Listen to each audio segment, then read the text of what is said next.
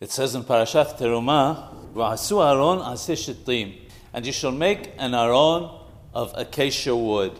It says in Od Yosef Hai, just as the aron was the place where the luchot haberith, the tablets of stone, which were the Ten Commandments and effectively included the entire Torah, were kept and protected, so too a person's heart is the place where the Torah is kept and protected in a person.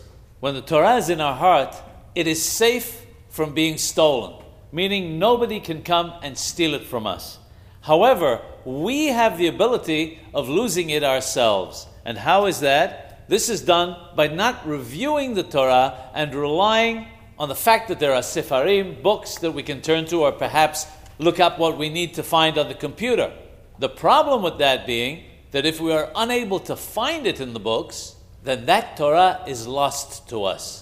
So the only protection that we have to ensure that the Torah is in fact kept and protected within our heart is to constantly learn and review the Torah.